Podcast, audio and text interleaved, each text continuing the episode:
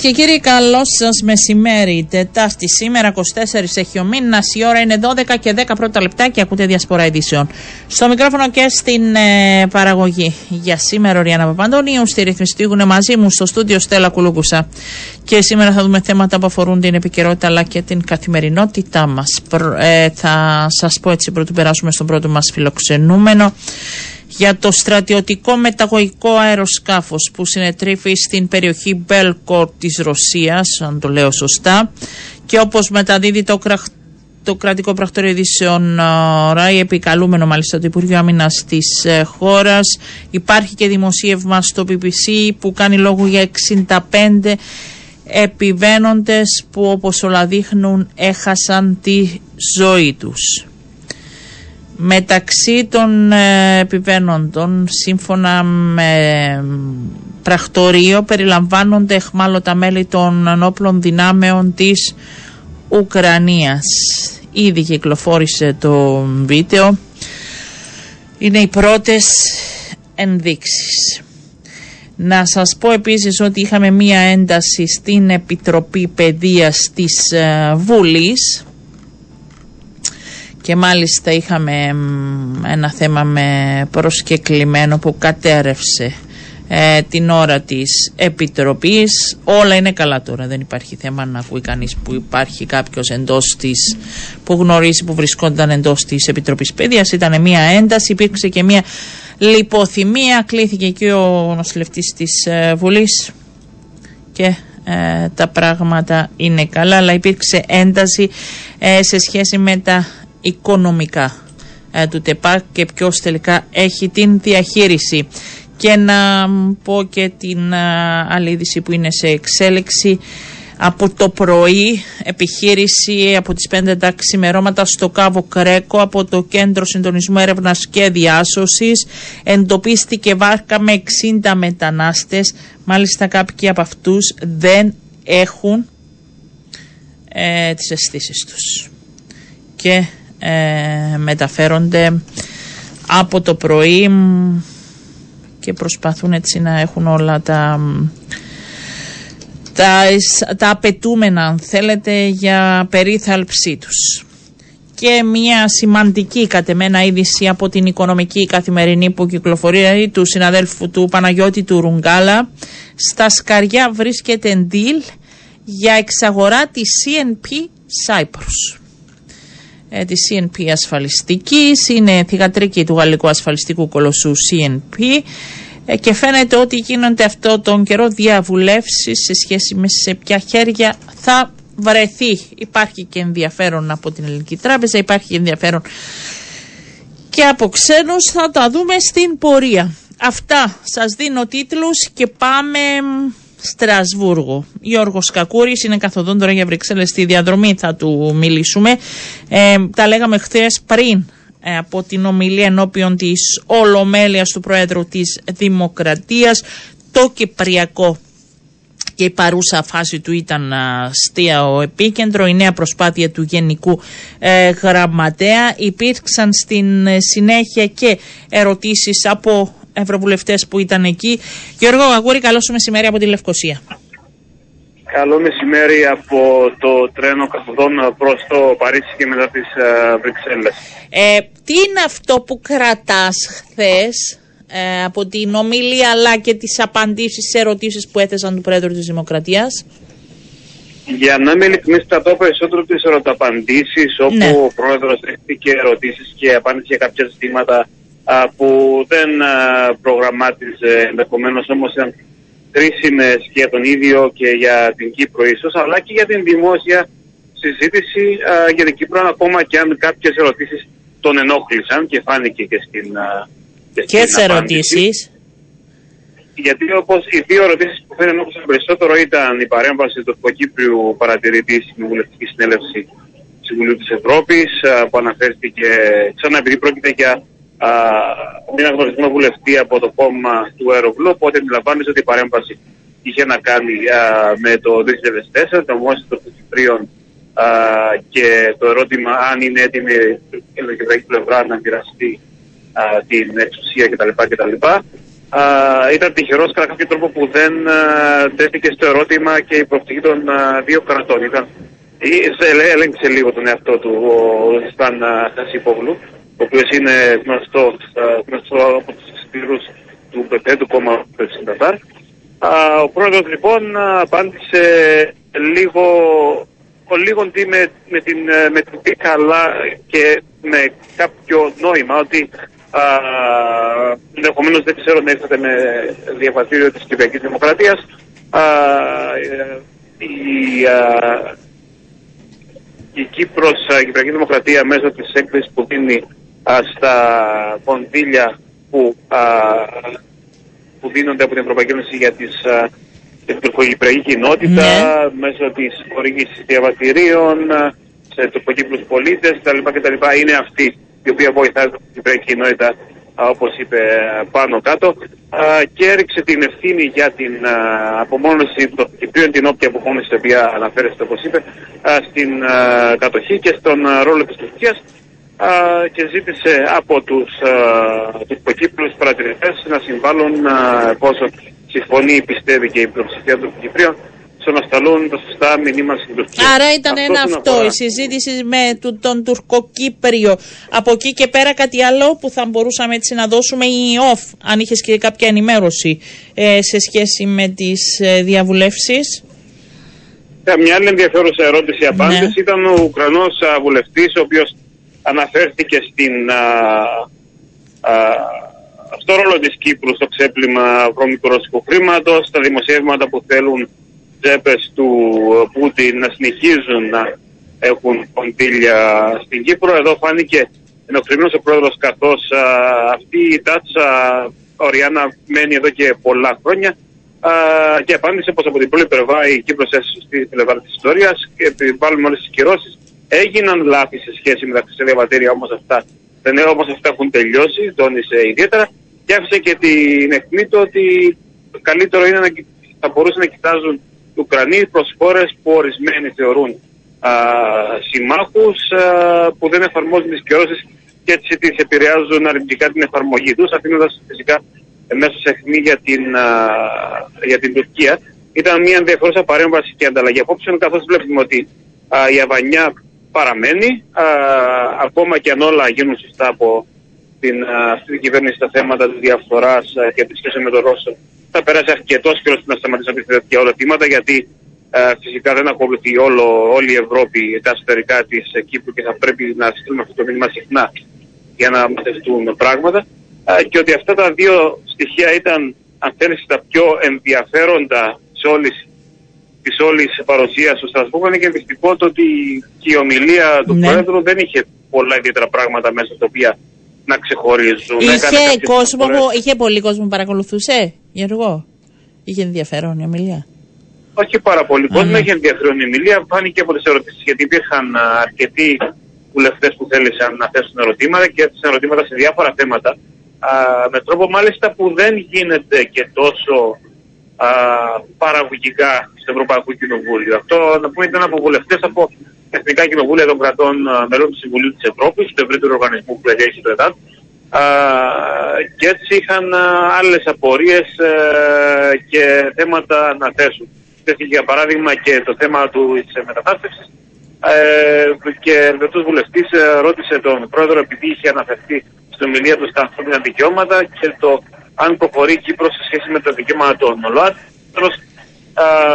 Με την ευκαιρία έδωσε μια πολύ συγκεκριμένη ανάλυση των νομοθεσιών που έχουν υιοθετηθεί από το 2015 και μετά για την διασφάλιση των δικαιωμάτων της ΛΟΑΤ κοινότητας.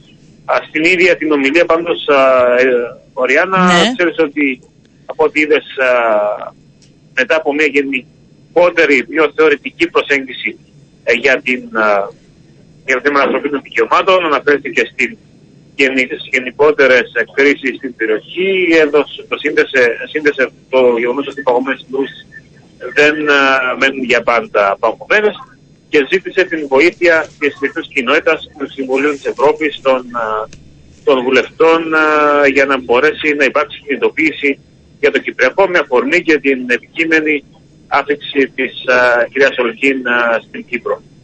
Ήταν, αν, ε, αν θέλουμε έτσι να βάλουμε ένα τίτλο, ήταν ικανοποιημένος ο πρόεδρος της Δημοκρατίας, κλείνοντας αυτή η μέρα; Από, να, ο πρόεδρος μπορεί να πούμε μάλλον ήταν να ρωτήσω τον ίδιο θα μου πεις, απλά ρωτάω ναι, δημοσιογραφικά. Ναι. Φάνηκε ικανοποιημένος από αυτά που, α, από τις απαντήσεις που κλείθηκε, κλείθηκε να δώσει α, και την ευκαιρία που είχε και τον τρόπο που τις διαχειρίστηκε. Αυτό, αυτό βλέπω εγώ δηλαδή από την, από τη συμπεριφορά και τον τρόπο που ναι. απάντησε.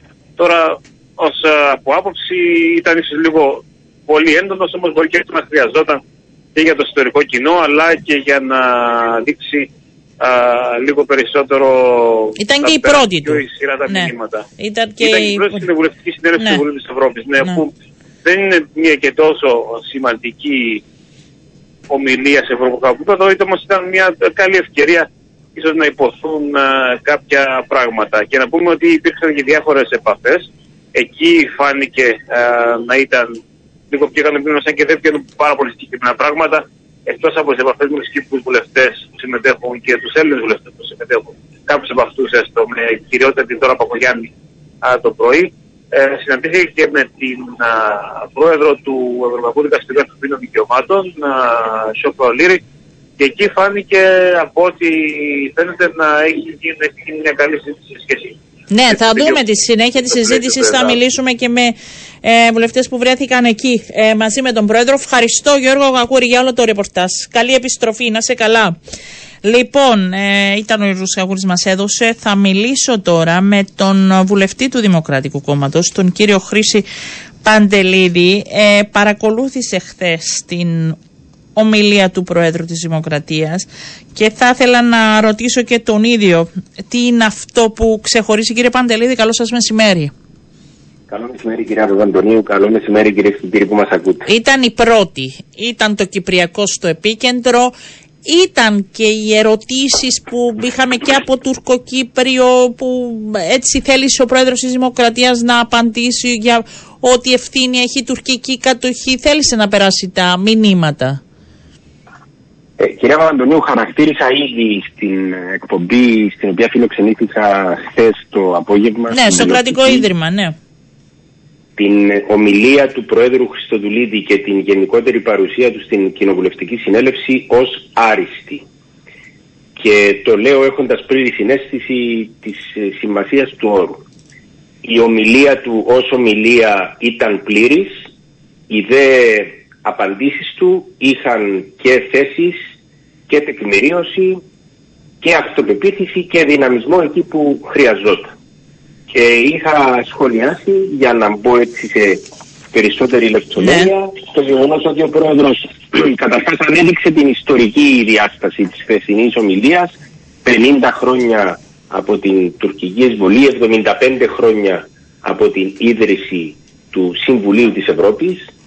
Ανέδειξε την βούληση της Κυπριακής Δημοκρατίας γενικότερα και της ελληνοκυπριακής κοινότητας ειδικότερα για μια ομοσπονδιακή λύση του Κυπριακού με τον τρόπο που περιγράφεται ε, από τις επίσημες θέσεις της ε, δικής μας πλευράς χωρίς όμως να παραλείψει να αναδείξει και την πηγή του προβλήματος στην Τουρκία, την τουρκική αδιαλλαξία και τις ενέργειες που κάνει είτε στην νεκρή ζώνη είτε στα βαρόσια. Σημειώνω επίσης ως πολύ σημαντικό το γεγονός ότι ο πρόεδρος μίλησε και για τα περιφερειακά ζητήματα, αναφέρθηκε στον πόλεμο του Ισραήλ κατά της Χαμάς, αναφέρθηκε στην, ε, στην υπόθεση του Νακόρνο Καραμπάχ και στις πρόσφατες εξελίξεις και έκανε ένα εύστοχο παραλληλισμό ως προς το ότι δεν υπάρχει οποιαδήποτε παγωμένη σύγκρουση, να το μεταφράσω, ε, και το συνέδεσε με το Κυπριακό ότι δεν μας εφησυχάζει το status quo το οποίο δεν ε, αποδεχόμαστε. Δεν έριξε όμως καμία ευθύνη έτσι σε ελληνοκυπριακή πλευρά. Ήταν καθαρά τουρκική κατοχή, δηλαδή δεν έκανε καμία αναφορά σε τυχολάθη που μπορεί να υπήρξαν από... Μα δεν υπάρχει ευθύνη Μάλιστα. για τη μη λύση του Κυπριακού στην ελληνοκυπριακή κοινότητα ή σε οποιοδήποτε πρόεδρο της Δημοκρατίας κυρία Παντονίου και κάποια στιγμή αυτή η συζήτηση η οποία δεν εξυπηρετεί και κάτι, θα πρέπει να σταματήσει γιατί είναι και αλεδαφική, είναι και ατεκμηριώτη. Μάλιστα. Όλοι οι πρόεδροι της Κυπριακής Δημοκρατίας, ο καθένας με την δική του πολιτική θεώρηση εργάστηκε για τη λύση του Κυπριακού. Είναι η Τουρκία αυτή που δεν επέτρεψε τη λύση του Κυπριακού αυτά τα 50 Είναι η Τουρκία, αλλά χρόνια. μέσα στα 50 χρόνια είτε διαφωνούμε είτε συμφωνούμε, δεν είναι θέμα πολιτικών ή κομμάτων. Προφανώς δεν θα πρέπει να βγαίνει προς τα έξω και μια εικόνα ότι μπορεί και να έγινε, δεν έγινε κανένας λάθος χειρισμός από την ελληνοκυπριακή πλευρά τα 50 χρόνια; Λάθος χειρισμός έγινε πολλές φορές. Ναι. Αλλά αυτός ο λάθος χειρισμός δεν εμπόδισε τη λύση. Μάλιστα. Αυτός ο λάθος χειρισμός ή οι, λάθος, οι λαθασμένοι χειρισμοί ενδεχομένως να δυσχέραναν τη θέση της ελληνοκυπριακής κοινότητας ή να προκάλεσαν πρόβλημα εντυπώσεων σε σχέση με την πραγματική βούληση της ελληνοκυπριακής κοινότητας.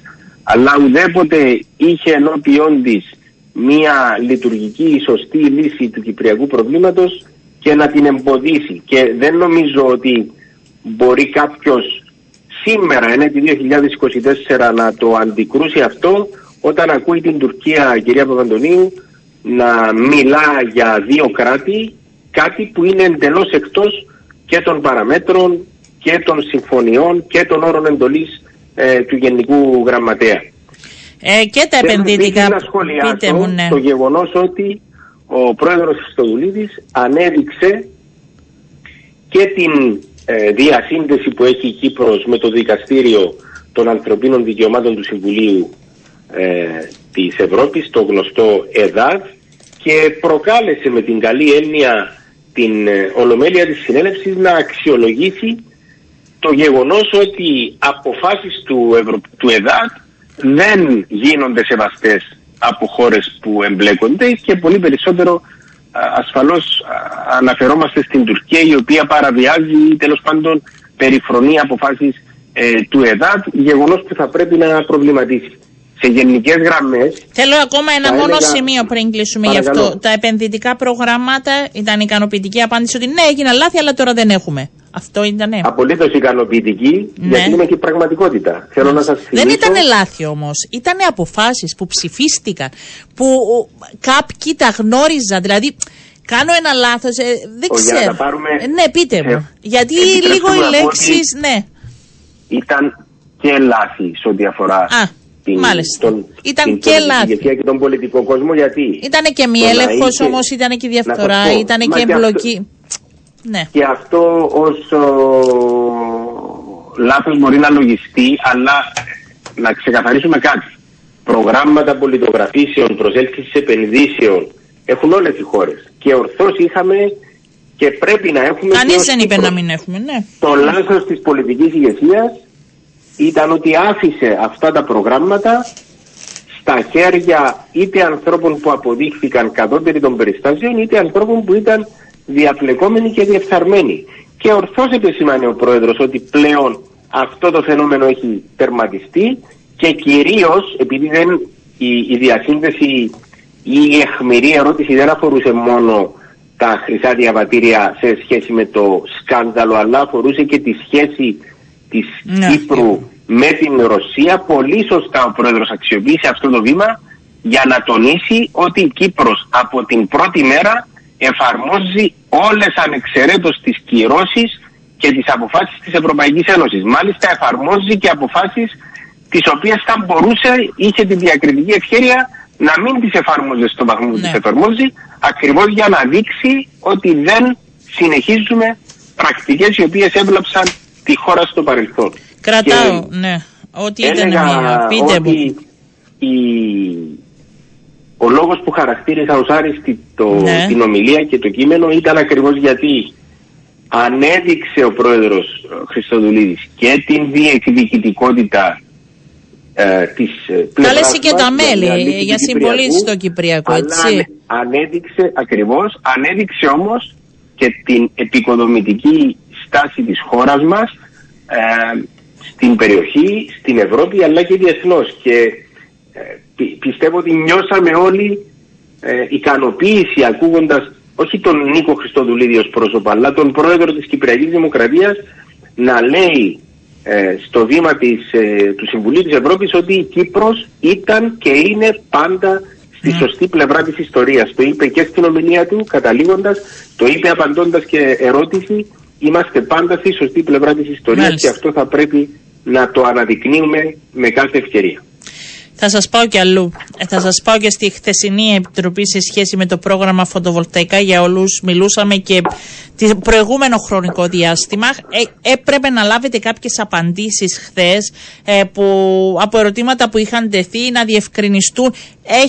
έχετε πλέον πιο ξεκάθαρη εικόνα για το πόσο υλοποιήσιμο και ότι μπορεί να εφαρμοστεί άμεσα το πρόγραμμα φωτοβολταϊκά για όλους; Καταρχάς, είναι υλοποιήσιμο το πρόγραμμα φωτοβολταϊκά για όλους και είναι στη διαδικασία εφαρμογής υπό την έννοια ότι αυτές τις μέρες ε, είναι σε εξέλιξη η δημόσια διαβούλευση. Έχει καιρό που είναι σε εξέλιξη και όχι, να σας πω γιατί το ναι, είπα αν είναι υλοποιήσιμο. Γιατί πρώτα είναι φωτοβολταϊκά για όλους και πρέπει να γνωρίσει ο κόσμος. Πότε μπορεί να ξεκινήσει; Λέγαμε ότι θα ξεκινήσει τέλη Ιανουαρίου, δεν θα ξεκινήσει ναι. τέλη Ιανουαρίου. Ο, λόγο, ναι. ο, λόγος που, ο λόγος που κρατά κάποιες μέρες μια δημόσια διαβούλευση είναι ακριβώς για να εισακουστούν όλες οι απόψεις, όλες οι ιδέες, όλες Εξαγγέλθηκε οι χωρίς να γίνει αυτό όμως κύριε Παντελίδη, το αυτό το λέγαμε και το προηγούμενο χρόνο. Κύριε, κύριε Παντελίδη, επιτρέψτε μου να ναι. πω ότι έτσι, έτσι εξαγγέλλονται τα προ. Πώς θα γινόταν δημοσία Είχαμε τον Υπουργό από εδώ αυτό και έλεγε ότι τέλη Ιανουαρίου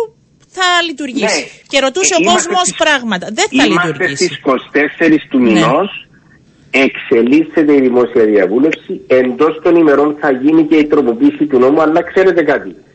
Ε, να είμαστε δίκαιοι και με την κυβέρνηση και με τον Μα είμαστε, τους έχουμε όλους ε, τους εμπλεκόμενους και τοποθετούνται. Απλά εγώ πρέπει να δεν κάνω και την άλλη τοποθέτηση. Ε, ναι, καλά, καταλαβαίνω το σκεπτικό σας, αλλά δεν μπορούσε να μην εξαγγελθεί και να γίνεται όλη αυτή η προεργασία κρυφά, να το πω έτσι, γιατί τότε δεν θα είχαμε το στοιχείο της δημόσιας διαβούλευσης, της εμπλοκής του ιδιωτικού τομέα και των απόψεων και των προβλημάτων που προκύπτουν. Για παράδειγμα, ε, αυτό που ε, θα λύσει η πρόταση νόμου που έχω καταθέσει χθες ως Δημοκρατικό Κόμμα. Για πείτε μας, ναι. ε, δεν είχε προβλεφθεί όταν ε, προέκυπτε η εξαγγελία του σχεδίου. Τι λέει το σχέδιο, ότι το Ταμείο Ανανεώσιμων Πηγών Ενέργειας θα πληρώνει την επένδυση ενός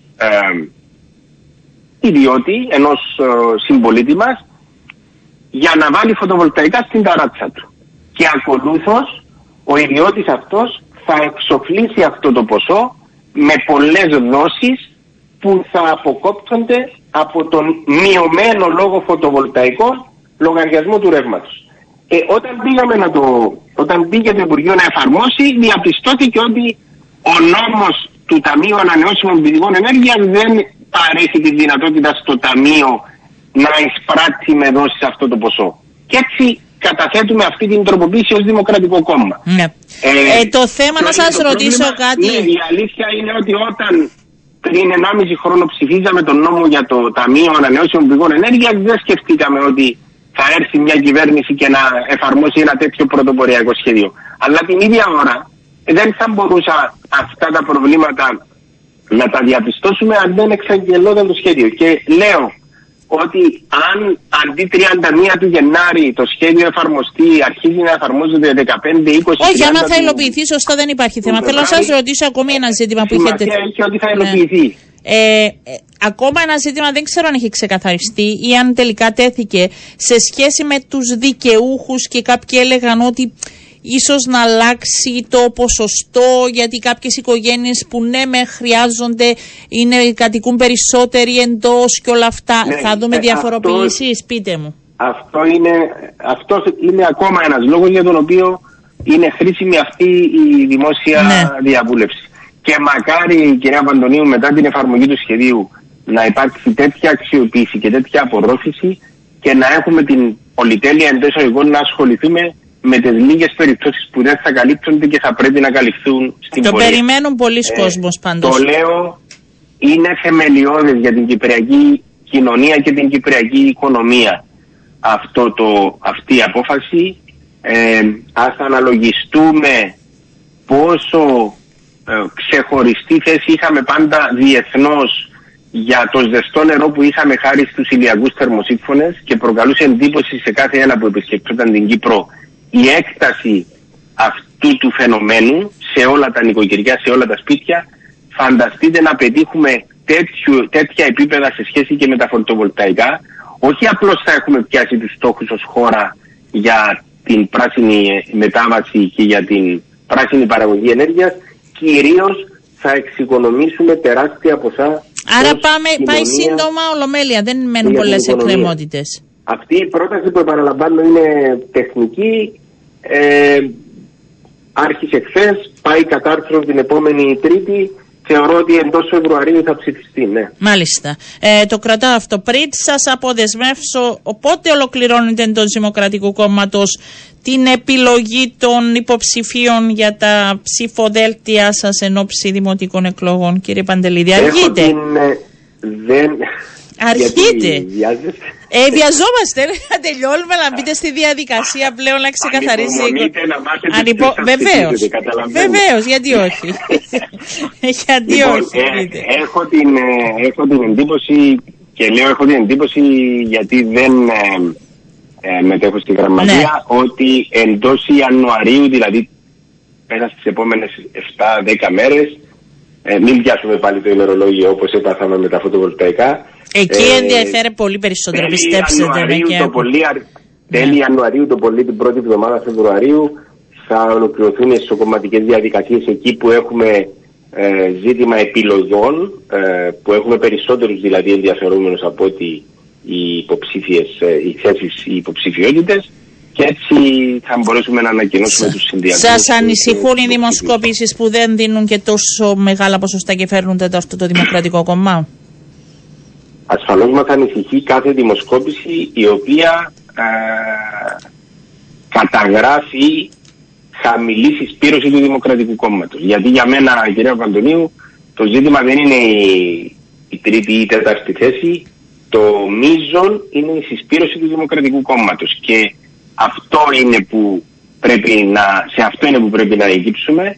Όταν οι δημοσκοπήσεις δίνουν 50% συσπήρωση αντιλαμβάνεστε ότι έχουμε πολύ δρόμο ως κόμμα. Να κοιτάξουμε δηλαδή τα του οίκου μας, να ανεβάσουμε τη συσπήρωσή μας, με απλά λόγια να πείσουμε όσους ψήφισαν δίκο σε προηγούμενες εκλογές να το ψηφίσουν και τον ερχόμενο Ιούνιο και να είστε βέβαιοι ότι θα πετύχουμε το ποσοστό που πετυχαίναμε και στο παρελθόν. Από εκεί και πέρα το πώς, το ποια είναι η επίδοση άλλων κομμάτων, στην προκειμένη περίπτωση του ΕΛΑΜ λόγω είτε λαϊκισμού είτε λόγω είναι, είναι ένα θέμα το οποίο θα το δούμε και το επόμενο χρονικό διάστημα. Θα μας απασχολήσει ναι. και όλους. Ναι. Ευχαριστώ πάρα πολύ. Να είστε καλά, κύριε Παντελίδη. Καλό σας μεσημέρι. Πάμε σε διαφημίσεις και επιστρέφουμε.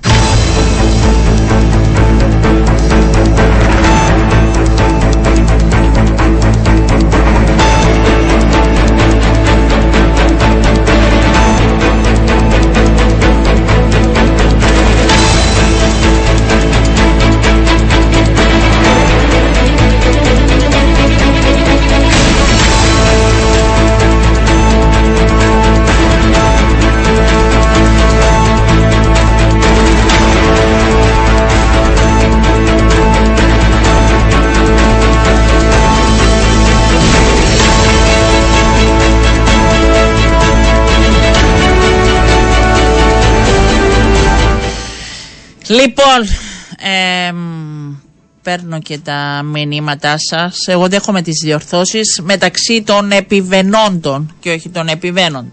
Ε, καθαρεύουσα κάποιες φορές χρειάζεται μου λέτε και κρατάω γιατί είναι καλό να λέμε και να μιλάμε με τις ορθές λέξεις.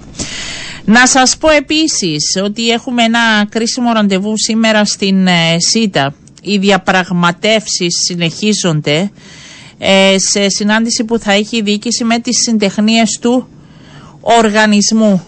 Ε, να πούμε ότι υπάρχει πληροφόρηση ότι θα γίνει μια συζήτηση για τις παρατηρήσεις των συντεχνιών θυμάστε που έκαναν και στάση εργασίας για την μετεξέλιξη που θα υπάρχει και θα δοθούν όλες οι προϋποθέσεις για να δούμε τελικά αν θα καταλήξουν σε συμφωνία. Θα πρέπει να υπάρξει και περισσότερη ευελιξία από ό,τι αντιλαμβανόμαστε ε, και να δούμε πώς ε, θα διαμορφωθεί και αν θα γιατί είπαν ότι πιθανόν να προχωρήσουν και σε περαιτέρω ε, στάση εργασίας θα το δούμε στην πορεία.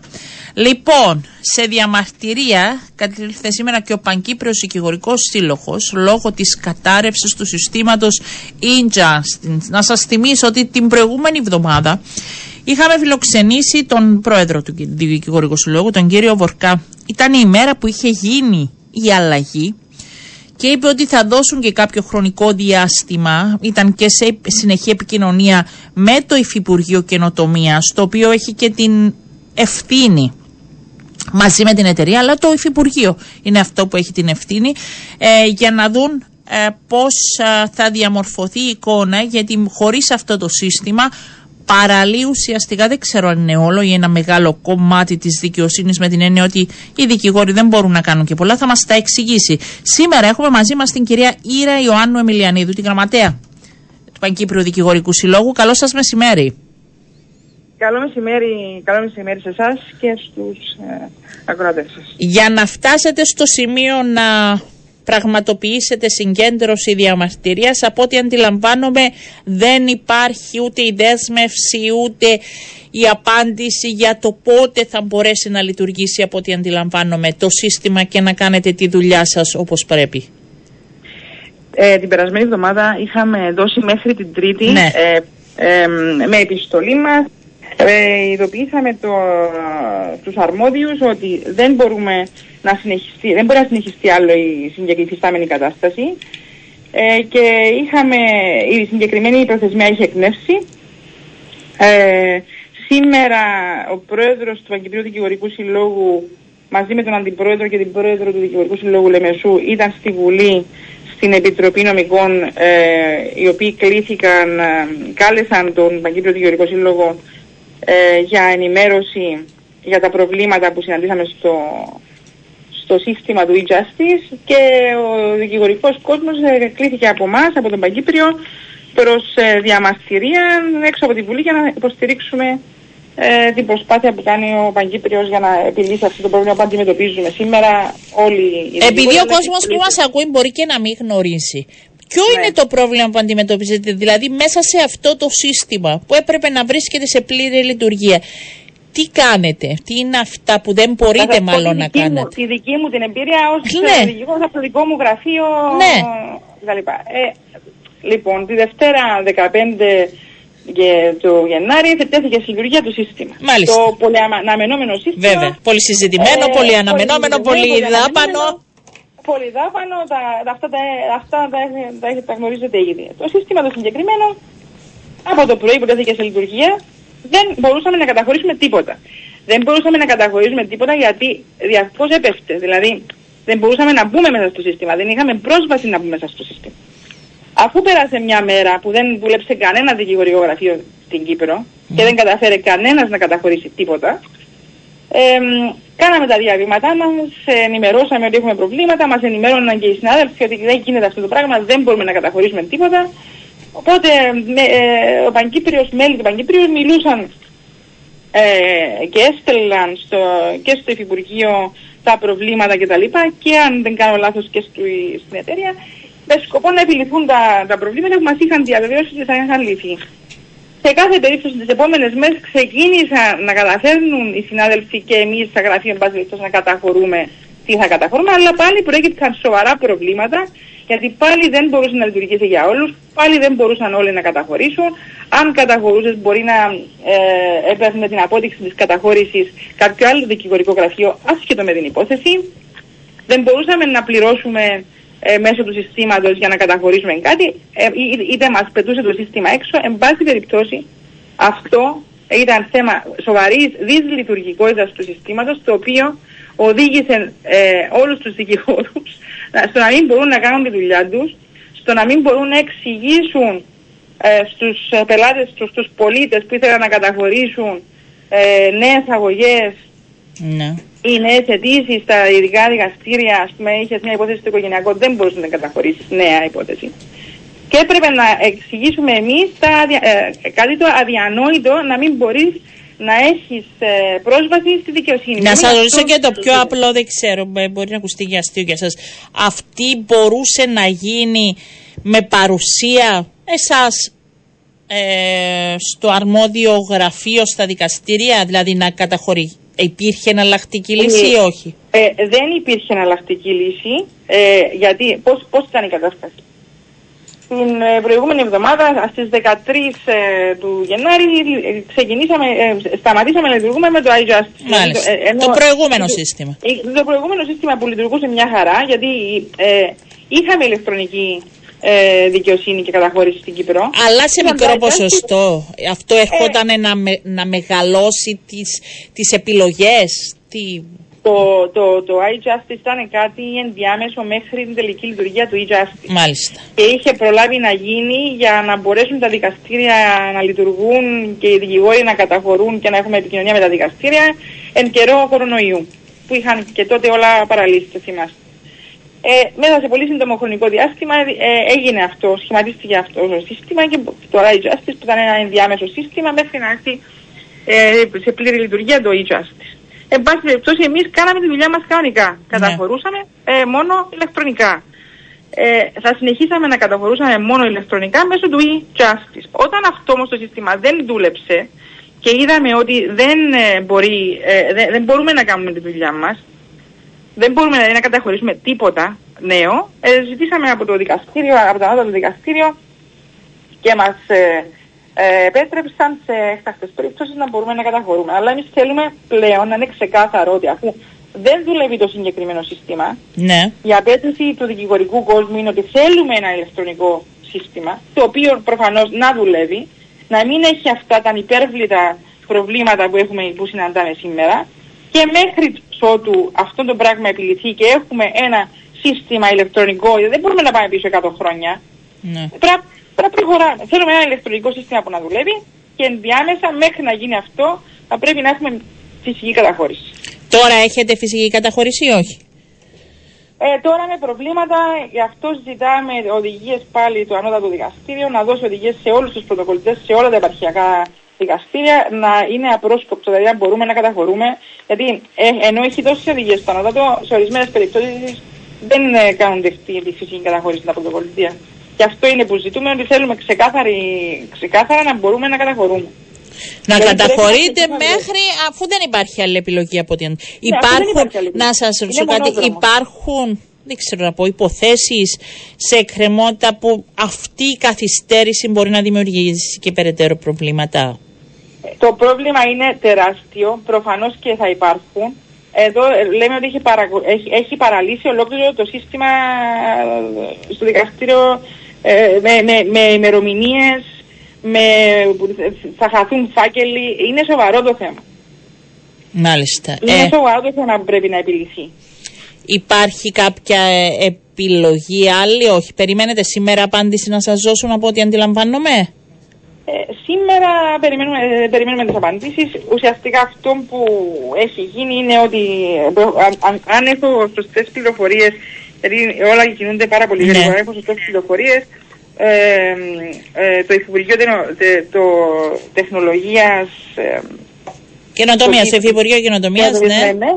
Ε, ε, ουσιαστικά έχει πει ότι θα, θα προχωρήσει σε, σε επιστολή για να ενεργοποιηθεί η ρήτρα ε, ώστε η ρήτρα της σύμβασης ώστε στην, στην εταιρεία που, που ναι. έχει αναλάβει το συγκεκριμένο έργο να λύσει τα όποια προβλήματα τα οποία εμείς προσωπικά θεωρούμε ανυπέρβλητα, διαφορετικά θα λυθεί η σύμβαση. Δηλαδή Μάλιστα. θα προσπαθήσουν να Μέχρι τότε εσάς θα σας πει κάποιος τι θα κάνετε; Θα λάβετε απάντηση, αν μπορείτε, δηλαδή θα πάει το μήνυμα σε όλα τα πρωτοκολλητές; Απαιτούμε να γίνεται φυσική καταχώρηση. Μάλιστα. Γιατί με κάποιο τρόπο πρέπει να συνεχίσουμε να δουλέψουμε. Ναι.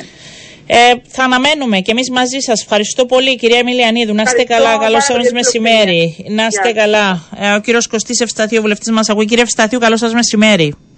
Καλό σας μεσημέρι. Δεν ξέρω αν και εσά το γραφείο σας έχει προβλήματα με το σύστημα Injustice. Ναι, όλοι, όλοι. Όλοι. Όλα τα δικαιωρικά γραφεία τα οποία ασχολούνται με δικαστήρια. Γιατί, όπως ξέρετε, υπάρχουν δικαιωρικά γραφεία τα οποία έχουν την τύχη να ασχολούνται με αυτό που λέμε corporate. Ναι. Ε, αλλά τα περισσότερα, η συντηρητική πλειοψηφία των δικαιωρικών γραφείων έχουμε. Ναι, υπάρχει Είναι πρόβλημα, τεράστιο το τεράστιο. πρόβλημα από ό,τι αντιλαμβανόμαστε. Ε, ναι, τεράστιο το πρόβλημα διότι εκτός από καθυστερήσεις υπάρχουν και απόρρια, απόρρια προθεσμιών και δεν ξέρω, και δεν ξέρω που θα να πάει το ένα φέρνει το άλλο. Η μια προθεσμία καταργεί την άλλη, οπότε υπάρχει, τερά- υπάρχει πρόβλημα. Θα δούμε σήμερα αν θα δοθεί λύση. Πώς εκτιμάτε την νέα χθεσινή ομιλία του Προέδρου της ε, Δημοκρατίας; Ήταν ένα κάλεσμα στα μέλη του Συμβουλίου για να βοηθήσουν στο Κυπριακό. Ήταν ξεκάθαρο, δεν ξέρω το μήνυμα, ότι φταίει η τουρκική ε, πλευρά για τα όσα Κοιτάξτε, συμβαίνουν. ναι, για πείτε ναι, μας. Κοιτάξτε, ξέρετε ότι είμαι κριτικά, στέκομαι κριτικά απέναντι στον Πρόεδρο. Μμμ. Ε, αλλά οφείλω να πω ότι η χτεσινή του ομιλία ήταν α, πολύ καλή. Ε, ήταν, α, έχουμε παρακολουθήσει πάρα πολλές ομιλίες αρχηγών κρατών στο Στρασβούργο και ήταν από τις α, λίγες περιπτώσεις όπου ο ομιλητής έδωσε την, ε, την εικόνα αυτ- ότι γνωρίζει και υποστηρίζει και πιστεύει σε αυτό που λέει. Και αυτό είναι πολύ σημαντικό, ειδικά σε ζητήματα ε, όπως το Κυπριακό, όπου ξέρετε, κατά κυριαρχεί η τάση ε, της, ε, ενός ότι ένα παγωμένο πρόβλημα το οποίο θα λύσουν οι δύο κοινότητες, ε, ας τους δώσουμε ακόμα λίγο χρόνο, ακόμα λίγο χρόνο. Ήταν ξεκάθαρο, επιτέλους δέχθηκε ότι το πρόβλημα δεν είναι μεταξύ Ελληνοκυπρίων και Τουρκοκυπρίων, αλλά είναι η εισβολή η κατοχή. Αυτό είναι ένα μεγάλο κέρδος. Ε, Και θέλω να πω και κάτι άλλο, ότι πολλοί συνάδελφοι μετά το τέλος της ομιλίας ε, πραγματικά μου, μου ανέφεραν. Ναι. Και δεν το λέω ούτε για να χαϊδέψω αυτιά Ε, του όχι, Προέδρου. νομίζω δεν είστε από αυτούς που είστε με τον Πρόεδρο και θα Ναι, δίνατε ναι. αλληλικό να το Ακριβώς, γνωρίζουμε. Ναι. Ακριβώς. Μου ανέφεραν, μου ανέφεραν ότι ναι, ε, είχαν πιστεί, είχαν πιστεί για το αυτό που λέει. Είχε Μάλιστα, και μεγάλο ενδιαφέρον ε, έτσι οι ερωτήσεις, ενώ υπήρχε... Υπάρχουν και, υπήρχαν και κακόβουλες ερωτήσεις κάποιων Ουκρανών εδώ. οι οποίοι- Ναι, τα συζητήσαμε πριν και με τον κύριο Μη- Κακόρη. μη- Ναι, οι οποίοι α, δεν σέβονται το γεγονός ότι ε, η Κύπρος είναι από τις, ε, είναι από τις χώρες, από τις λίγες χώρες που έχουν υποστεί τεράστιες συνέπειες για την, ε, λόγω της στήρησης των μέτρων εναντίον της Ρωσίας και η απάντηση Εντάξει, ήταν θα πρέπει πληρωμένη, όμω να ήταν γίνονται. Να, εξαιρετική. ναι, να σας πω κάτι. Και αυτές οι ερωτήσεις ένας πρόεδρος της Δημοκρατίας Ναι, θα ναι, πρέπει ναι, να είναι ναι, έτοιμος ναι, να τις γιατί Όταν απαντά. απαντηθούν, βεβαίως, όταν απαντηθούν δεόντως, κερδίζεις. Σε μια κακόπιστη ερώτηση, ε, κερδίζεις. Όταν Ναι. ξέρεις ε, πώς απαντάς και τι λες. Ε, προηγήθηκε. Όχι, ήταν, ήταν, δεν, ήταν, δεν θα πω εκφάριστη έκπληξη, ε, για όνομα του Θεού, δεν θέλω να μειώσω τον πρόεδρο. Ναι. Αλλά ήταν μια, μια ευχάριστη, ήταν ε, με μια, ε, ένα ευχάριστο γεγονός. Ναι. Ε, προηγήθηκε νωρίτερα και συνάντησή σας έτσι σε ένα ε, γεύμα εργασίας με τον πρόεδρο της Δημοκρατίας, παρουσία και ε, βουλευτών από την Ελλάδα, Ευρωβουλευτική. Ναι. Τι, τι μάθαμε, τι συζητήθηκε; Και βασικά, εντάξει, ήταν υπερηρέουσα. Ε, Πληροφορήθηκε ο πρόεδρος ο, το τι συμβαίνει στο Στρασβούργο, ποιες είναι οι προτεραιότητες. Ε, ενημερωθήκαμε σε γενικές γραμμές Ναι. ε, για την... ε, Είχατε και την Ξέρεις, εκλογή του κ. Ρουσόπουλου. Φαντάζομαι ήταν και αυτό μέσα στα Ήταν, ναι, θέματα ήταν ευτυχής η συζήτησης. συγκυρία, ευτυχής η συγκυρία αυτή. Ε, γιατί ναι, δόθηκε έτσι ένα, μια, ένα ελληνική νότα στο Στρασβούργο. Ήταν, ήταν, ήταν, ήταν, ήταν μια πολύ καλή μέρα για την Κύπρο και την Ελλάδα χτες. Ε, το κρατάμε. Το κρατάμε αυτό γιατί είναι λίγες ημέρες και ένα κάλεσμα. Εγώ θέλω έτσι πριν σας αποδεσμεύσω να ρωτήσω τα. Υπάρχει το ενδιαφέρον, δεν ξέρω. Ε, δημιουργήθηκε εκ νέου γιατί κάποτε λέγαμε ότι πλέον κανείς δεν ενδιαφέρεται και δεν συζητά για τα του Κυπριακού. Ήταν η αφορμή, υπάρχει ή Ναι. Να σας όχι, το πω, βλέπουμε να σας εμείς πω. επειδή θέλουμε να το δούμε. Ναι. Να σας πω, εδώ η Ευρώπη δεν συγκινείται από τη σφαγή στην Γάζα. Ναι. Ε, να μην λέμε δηλαδή μεγαλοστομίες. Εδώ ε, μιλάμε χιλιάδες νεκρούς, παιδάκια μέσα σε πλαστικά σακούλες για όνομα του Θεού. Χτες είχαμε ένα- μια συζήτηση η οποία κατέληξε και σε απογοητευτικά αποτελέσματα ακριβώς για, την- για το ζήτημα της Γάζας. Ξέρετε, Και τη αυτό το στάση οποίο- της Ευρώπης. Ναι, βέβαια. Αυτό το οποίο δεν θα πρέπει να συνεχίσει, γιατί βολεύονται με αυτό το παγωμένο πρόβλημα. Εντάξει, συζητήστε, μα, μια και δύο κοινότητες θα συζητούν, περιμένουμε, αν θέλετε καμιά βοήθεια να σας πούμε, ξέρω εγώ, να σας βοηθήσουμε με συμβουλές, αυτού του είδους οι προσεγγίσεις είναι αυτές που έχουν βλάψει. Επομένως, αυτό το οποίο κερδίσαμε χτες είναι ναι. ότι επιτέλους ακούγονται κακά τα ψέματα. Ε, λίγες φορές ακούγονται ότι το πρόβλημα δεν είναι ε, ενδοκυπριακό, δεν είναι αφορά τις κοινότητες, αλλά το πρόβλημα είναι ζήτημα ε, εισβολής και κατοχής. Αυτά να ακούν, διότι με αυτά και μόνο μπορεί να συγκινηθούν αγιώτικα. Αν είναι, βρέστε τα, συζητήστε και εμείς εδώ είμαστε και ό,τι, ό,τι αποφασίσετε είμαστε δίπλα σας, αυτό αντιλαμβάνεστε ότι ναι. βολεύει πολλούς οι οποίοι δεν θέλουν κάποια μικροπροβλήματα ενοχλητικά να τους uh, χαλάσουν την πιάτσα από Ευχαριστώ πολύ κύριε Φσταθίου. Να είστε καλά. Καλό σας μεσημέρι. Ε, κάπου εδώ κυρίες και κύριοι τελειώσαμε για σήμερα. Συνεχίζουμε σήμερα Τετάρτη. Έθετο επιχειρεί.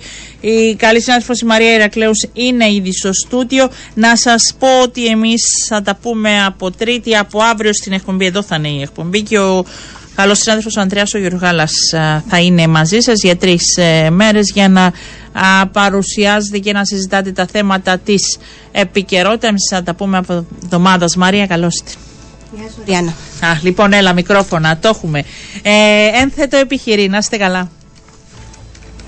Το ένθετο επιχειρήν είναι μια χορηγία της Eurobank Κύπρου.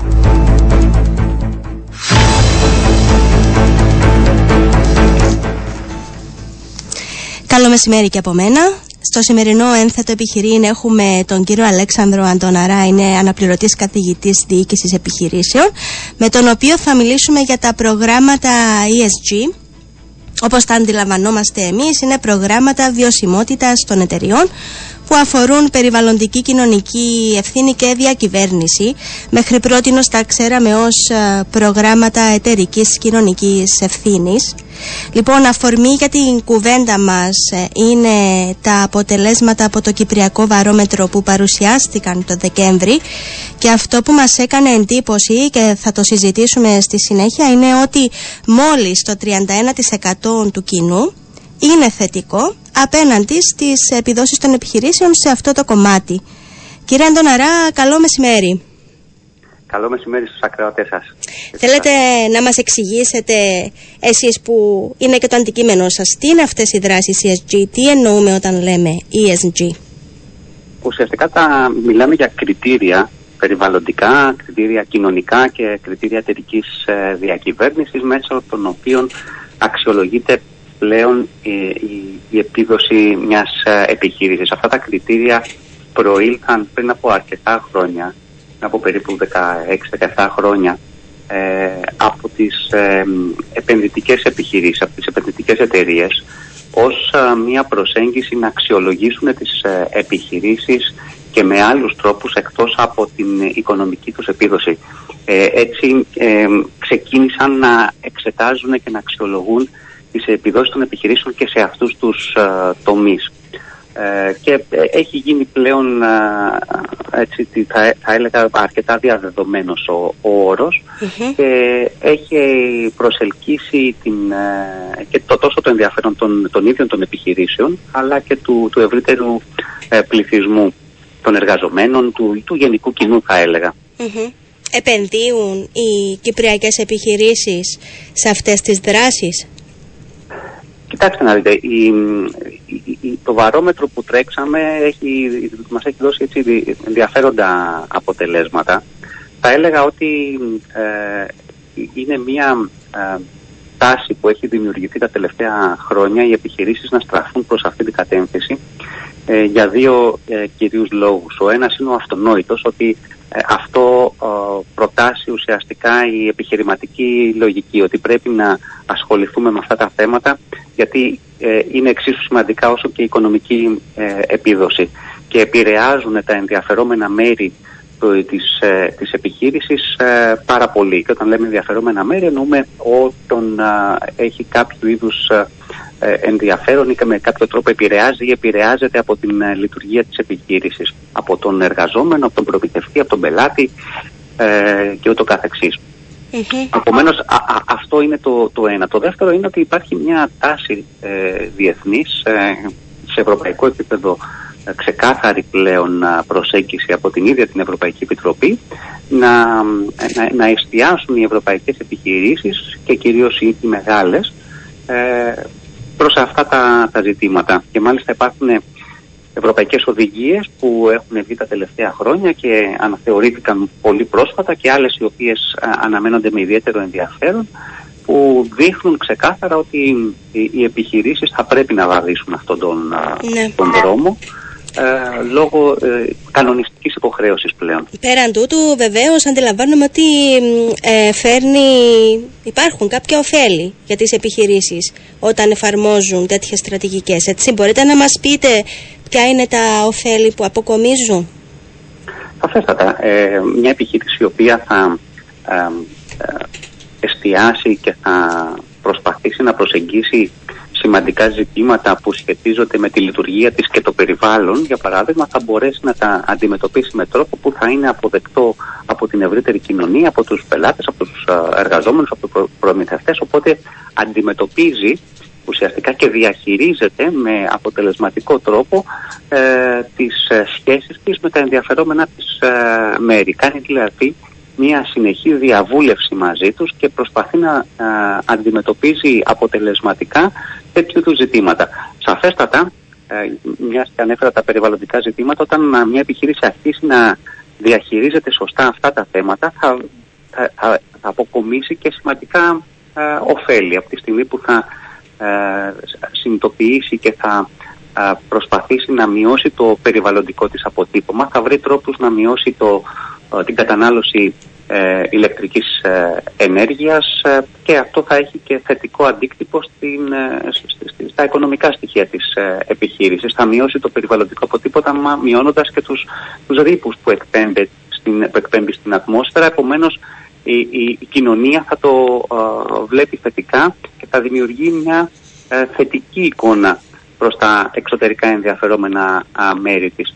Το ίδιο ισχύει και με, με άλλα ζητήματα, όπως, όπως για παράδειγμα τα κοινωνικά ζητήματα. Όταν αντιληφθεί μια επιχείρηση με ποιον τρόπο επηρεάζει την κοινωνία και ποια είναι τα σημαντικά, τα ουσιαστικά ζητήματα που σχετίζονται μεταξύ της επιχείρησης, που συνδυάζουν μάλλον την, την επιχείρηση, τη λειτουργία της επιχείρησης και το κοινωνικό σύνολο και τα αντιμετωπίσει ε, αποτελεσματικά, θα κερδίσει σημαντικά ε, ωφέλη. Οπότε ε, είναι ξεκάθαρο ότι γι' αυτό και οι, οι επενδυτές ουσιαστικά ε, προτάσουν αυτά τα κριτήρια για να αξιολογήσουν την επίδοση μιας επιχειρησης γιατί αντιλαμβάνονται ότι η, η βιωσιμότητα μιας επιχείρησης εξαρτάται και από αυτά τα ζητήματα.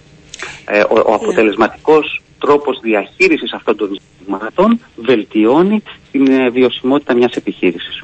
Τι γίνεται με το, το customer engagement, με την αφοσίωση των, των πελατών; Είναι αυτά τα, τα προγράμματα έτσι ένας, ένα εργαλείο ενίσχυσης αυτών των σχέσεων; Μπορεί να φέρει κοντά κόσμο ε, η εφαρμογή τέτοιων προγραμμάτων; Σαφέστατα, μας σχεδιαστούν ε, με σωστό τρόπο και αποτελούν στρατηγική επιλογή ουσιαστικά της επιχείρησης. Ε, σαφέστατα και αυτό, αυτός είναι ο, ο στόχος που θέλει να, να επιτύχει μια επιχείρηση με αυτή την ε, προσέγγιση. Αυτό που δείχνουν οι, οι έρευνες, ε, διάφορες έρευνες, όχι στην Κύπρο διεθνώς θα έλεγα, είναι ότι οι επιχειρήσεις οι οποίες ασχολούνται ουσιαστικά με αυτά τα ζητήματα και διαχειρίζονται την βιωσιμότητά τους ε, και αυτά τα κριτήρια που ανέφερα, τα περιβαλλοντικά, τα κοινωνικά και τα θέματα εταιρικής διακυβέρνησης αποτελεσματικά ουσιαστικά ενισχύουν τις ε, σχέσεις τους με τα ενδιαφερόμενα μέρη. Αυτό, ε, γιατί ουσιαστικά μπορούν να χτίσουν έναν συνεχή διάλογο με τα ενδιαφερόμενα μέρη και να αντιμετωπίζουν αποτελεσματικά όλα τα ζητήματα που μπορεί ναι. ε, δυνητικά να προκύψουν. Ε, μπορείτε να μας πείτε κατά πόσον υπάρχει στην κουλτούρα των κυπριακών επιχειρήσεων το να εφαρμόζουν έτσι δράσεις βιωσιμότητας. Δεν ξέρω αν υπάρχουν και μετρήσιμα στοιχεία που μπορούμε να δώσουμε. Ε, και να συγκρίνουμε και φυσικά να συγκρίνουμε σε σχέση με το τι γίνεται στο εξωτερικό. Ναι, ε, Σαφέστατα η, η, εικόνα που έχουμε για την ε, Κύπρο ότι υπάρχει ένας ε, αριθμός επιχειρήσεων οι οποίες ε, αν θέλετε υποχρεώθηκαν τα τελευταία χρόνια και λόγω της ευρωπαϊκής οδηγίας σχετικά με τη δημοσιοποίηση μη χρηματοοικονομικών πληροφοριών να ασχοληθούν με το θέμα. Ε, εκτός από αυτές τις λίγες επιχειρήσεις που ήταν υποχρεωμένες μέσω αυτής της ευρωπαϊκής οδηγίας υπήρχαν και άλλες πάλι σχετικά λίγες οι οποίες ε, το είχαν αναγνωρίσει το, το, το ζητούμενο και ασχολήθηκαν με τα θέματα.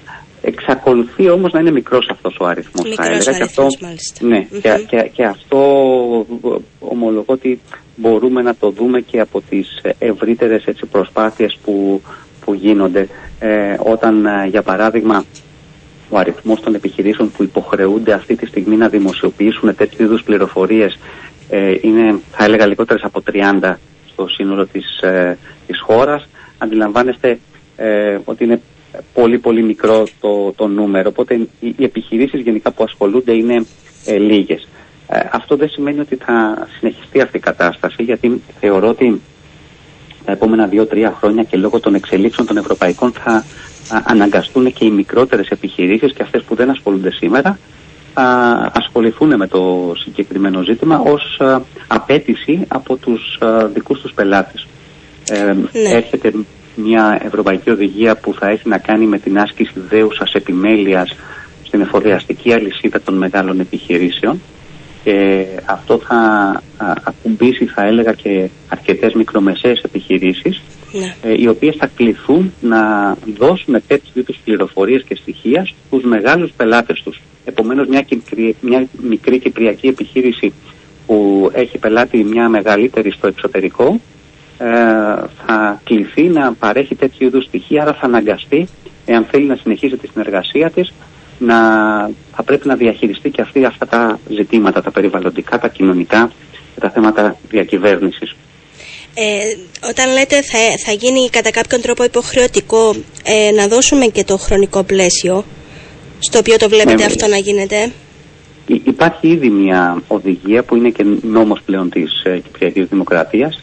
Ε, όλες οι, οι συγμένες ε, επιχειρήσεις ε, και οι τράπεζες οι ασφαλιστικές που, έχουν, που εργοδοτούν πάνω από 500 άτομα ουσιαστικά είναι υποχρεωμένες να δημοσιοποιούν τέτοιου είδους πληροφορίες.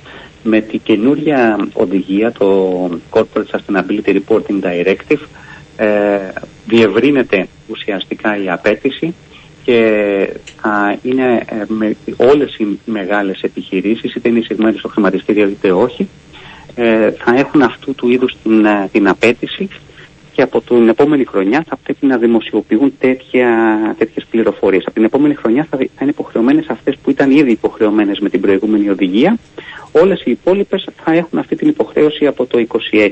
Μάλιστα. Ε, από το 2026 θα δούμε δηλαδή να διευρύνεται αυτή η τάση. Σαφέστατα, ναι, ναι. Και, και, και υπάρχει και η πρόθεση να επεκταθεί και στις μικρομεσαίες, στις εισηγμένες μικρομεσαίες, ε, ένα χρόνο αργότερα. Οπότε ε, βλέπουμε ότι η, η, η, προσέγγιση και σε ευρωπαϊκό επίπεδο είναι να εμπλακούν όσο περισσότερες ε, επιχειρήσεις γίνεται σε αυτή την ε, προσπάθεια να διαχειριστούμε αυτά τα ζητήματα, τα περιβαλλοντικά, τα κοινωνικά και τα ζητήματα διακυβέρνησης, γιατί ε, είναι, θα έλεγα, ε, βασικοί πυλώνες που θα συμβάλλουν στο να μπορέσει να πετύχει η Ευρώπη κάποιους από τους στόχους που έχει θέσει για το 2030 και για το 2050 ευρύτερα που είναι ο μεγάλος α, στόχος. Λοιπόν, να πάμε λίγο στο Κυπριακό Βαρόμετρο για το συγκεκριμένο θέμα. Η έρευνα έδειξε ότι υπάρχει κάποιος σκεπτικισμός από πλευράς του κοινού.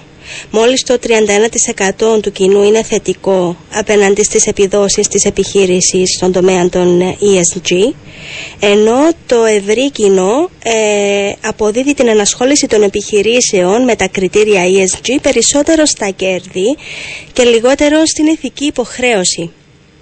Πράγματι. Ε, το βαρόμετρο μας έδειξε ότι η, η, αντίληψη που έχει το, το γενικό κοινό θα έλεγα ε, είναι όπως την, ε, όπως την περιγράψω. Δηλαδή ένας στους τρεις ουσιαστικά έχει θετική εντύπωση, θετική εικόνα απέναντι στον τρόπο με τον οποίο διαχειρίζονται οι επιχειρήσεις τα, τα θέματα ESG. Πού νομίζετε αυτό, ότι οφείλεται αυτό, ναι. Πείτε μας. Αυτό θα, θα έλεγα ότι οφείλεται περισσότερο και στην οριμότητα που υπάρχει και στον τρόπο που κατανοούμε ε, όλοι σαν πολίτες αυτά τα θέματα.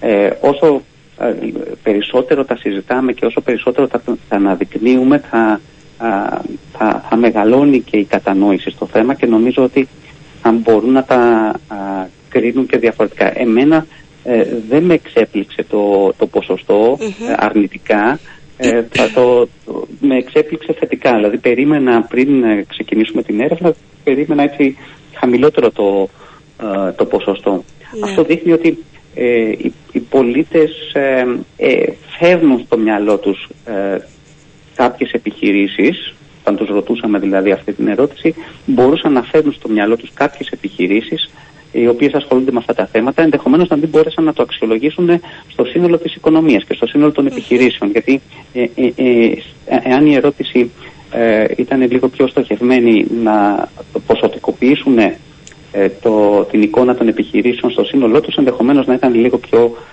χαμηλό το ποσοστό. Σε κάθε περίπτωση όμως, ε, ένας στους τρεις δείχνει να έχει μια θετική εικόνα και πράγματι ε, οι περισσότεροι από τους ε, πολίτες, από το γενικό κοινό, θεωρεί ότι ο κύριος λόγος για να ασχοληθεί μια επιχείρηση ε, με αυτά τα θέματα είναι κυρίως τα κέρδη και η ναι. πίεση που, που, που, που νιώθει, που έχει από τον ανταγωνιστή της. Επειδή το κάνει ένας ανταγωνιστής, αναγκάζεται να το κάνει και, και η συγκεκριμένη επιχείρηση. Τα αποτελέσματα ήταν διαφορετικά, αντίστροφα θα έλεγα, ε, όταν στις ίδιες ερωτήσεις τις ε, απευθύναμε στο, στους εργαζόμενους των επιχειρήσεων και στα διοικητικά στελέχη των επιχειρήσεων. Εκεί είδαμε ότι ε, η πλειοψηφία των εργαζομένων και η πλειοψηφία των διοικητικών στελεχών ε, θεωρούν ότι ασχολείται η επιχείρησή τους με αυτά τα ζητήματα κυρίως λόγω ηθικής υποχρέωσης που έχει απέναντι στα ενδιαφερόμενα ναι, μέρη ναι. της και όχι από την πίεση που νιώθει από ανταγωνιστές ή από την ανάγκη για περισσότερα κέρδη. Και η διαφορά εδώ ήταν πολύ σημαντική. Ήταν, ε, θα, θα, έλεγα, ε, ε, πολύ μεγάλη. Δηλαδή, να δώσω ένα παράδειγμα, ε, όταν ρωτήσαμε το κοινό αν πιστεύουν ότι τα κέρδη είναι αυτά που καθοδηγούν τις εταιρείες να ασχοληθούν με αυτά τα θέματα, ένα 83% μας είπε ναι, ενώ οι, οι επιχειρήσεις ε, και τα στελέχη των επιχειρήσεων μας ε, είπαν ότι είναι γύρω στο 40% που πιστεύουν ότι είναι αυτός ο, ο λόγος. Και το ίδιο ισχύει και για τον ανταγωνισμό. Εδώ, εδώ θα μου επιτρέψετε, αν μπορώ να, να συγκρίνω λίγο και αυτή την εικόνα με αντίστοιχα αποτελέσματα που βγήκανε, που βγαίνουν και θα δημοσιοποιηθούν και στην Ελλάδα σε λίγες μέρες ναι, βεβαίως. από το αντίστοιχο που έγινε και στην Ελλάδα ε, και πράγματι είναι παραπλήσια τα, τα αποτελέσματα. Δεν βρήκαμε ιδιαίτερη διαφοροποίηση ως προς τον τρόπο με τον οποίο το κοινό στην Κύπρο, οι εργαζόμενοι στην Κύπρο ή ε, ε οι διοικήσεις των επιχειρήσεων ε, αντιμετώπισαν τα συγκεκριμένα θέματα. Το ίδιο βγαίνει και στην Ελλάδα, το ίδιο δείχνει το, δείχνουν οι ερωτήσεις και στην Ελλάδα. Δηλαδή ότι ε, το κοινό θεωρεί ότι είναι ο ανταγωνισμός και τα κέρδη mm-hmm. που οδηγούν τους επιχειρήσεις ναι. προς αυτή την κατεύθυνση, ενώ τα ίδια τα στελέχη θεωρούν ότι είναι η υποχρέωση που νιώθουν απέναντι στο κοινό και απέναντι στην κοινωνία. Ίσως γιατί το κοινό δεν αντιλαμβάνεται, δεν εισπράττει το, το όφελος αυτών των δράσεων, ε, κύριε Αντώναρα. Θέλω να μας πείτε αν, ε, αν υπάρχει τέλος πάντων αυτόν το όφελος ως προς το, την υπηρεσία την οποία απολαμβάνουν οι πολίτες στο τέλος της ημέρας, οι καταναλωτές ή το προϊόν. Ναι, ε, προ, προφανώς σε αρκετές των περιπτώσεων αυτό μπορεί να είναι εμφανές, αλλά συμφωνώ ότι ε, λόγω του ότι δεν υπάρχει οριμότητα από την πλευρά των ε, πολιτών για να αξιολογήσουμε και να κρίνουμε σωστά, ίσως γι' αυτό να μην μπορεί να το, να το εντοπίσουμε. Ε, για παράδειγμα, όταν μια επιχείρηση ε, θα μειώσει το, τα, τα, τα απόβλητά της, ε, εάν αυτή η πληροφορία έρθει προς τον πολίτη με σωστό τρόπο και αποτυπωθεί, θα μπορεί να αξιολογηθεί. Το, το πρόβλημα είναι όταν δεν καταφέρνουμε να περάσουμε αυτό το, το μήνυμα σωστά στον πελάτη, στον πολίτη. Ναι.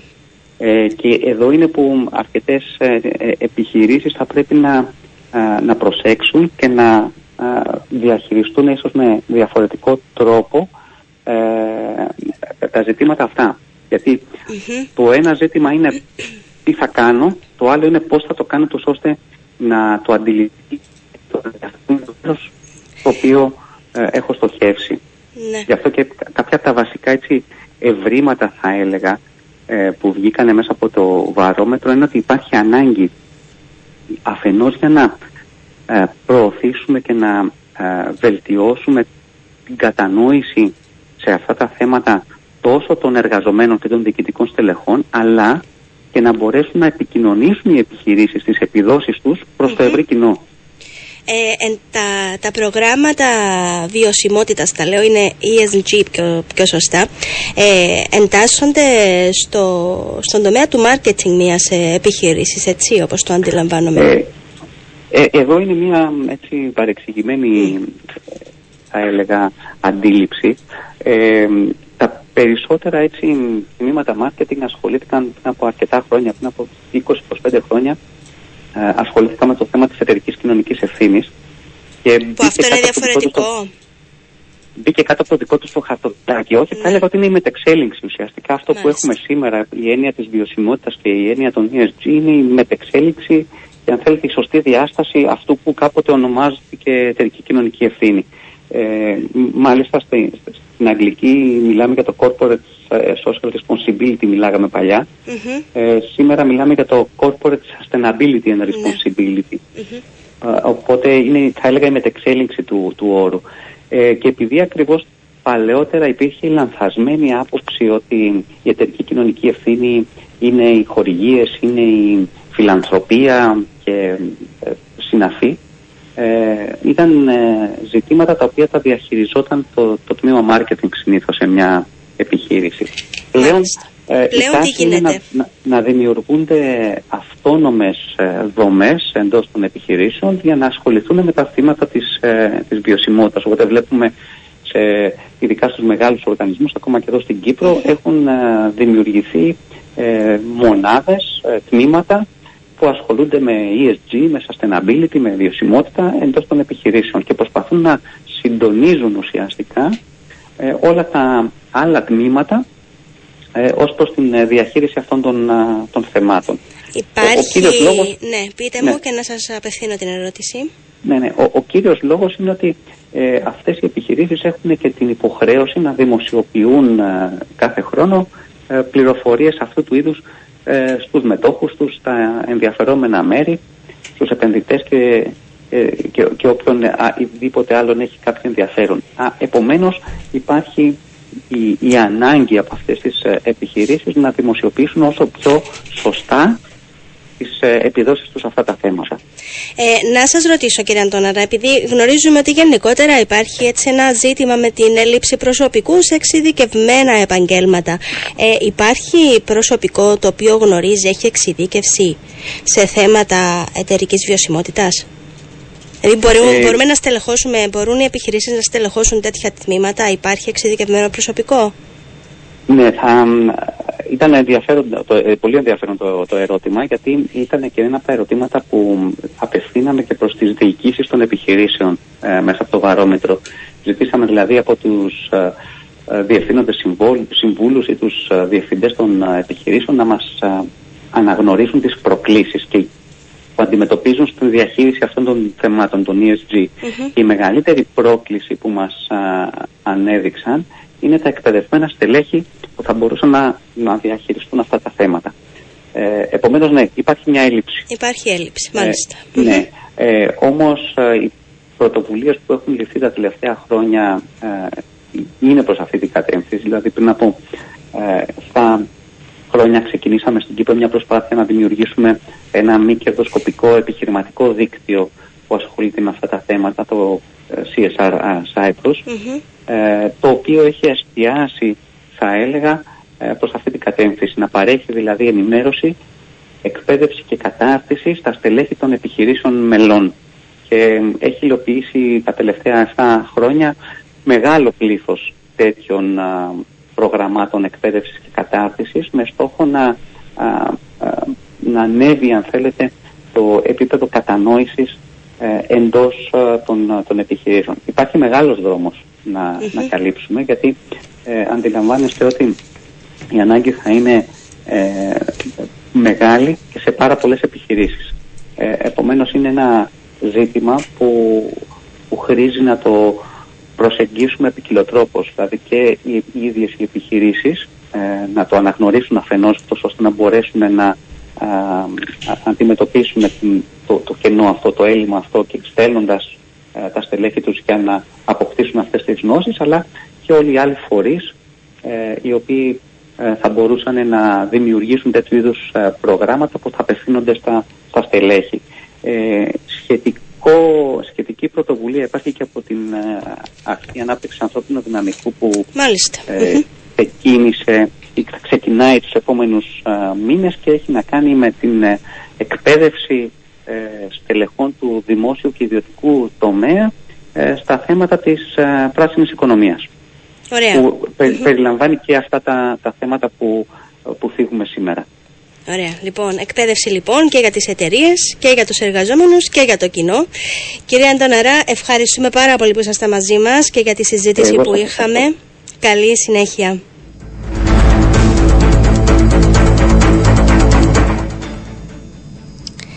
Να σας ευχαριστήσω και εγώ με τη σειρά μου. Καλό υπόλοιπο να σας ευχηθώ. Ραντεβού ξανά την ερχόμενη εβδομάδα.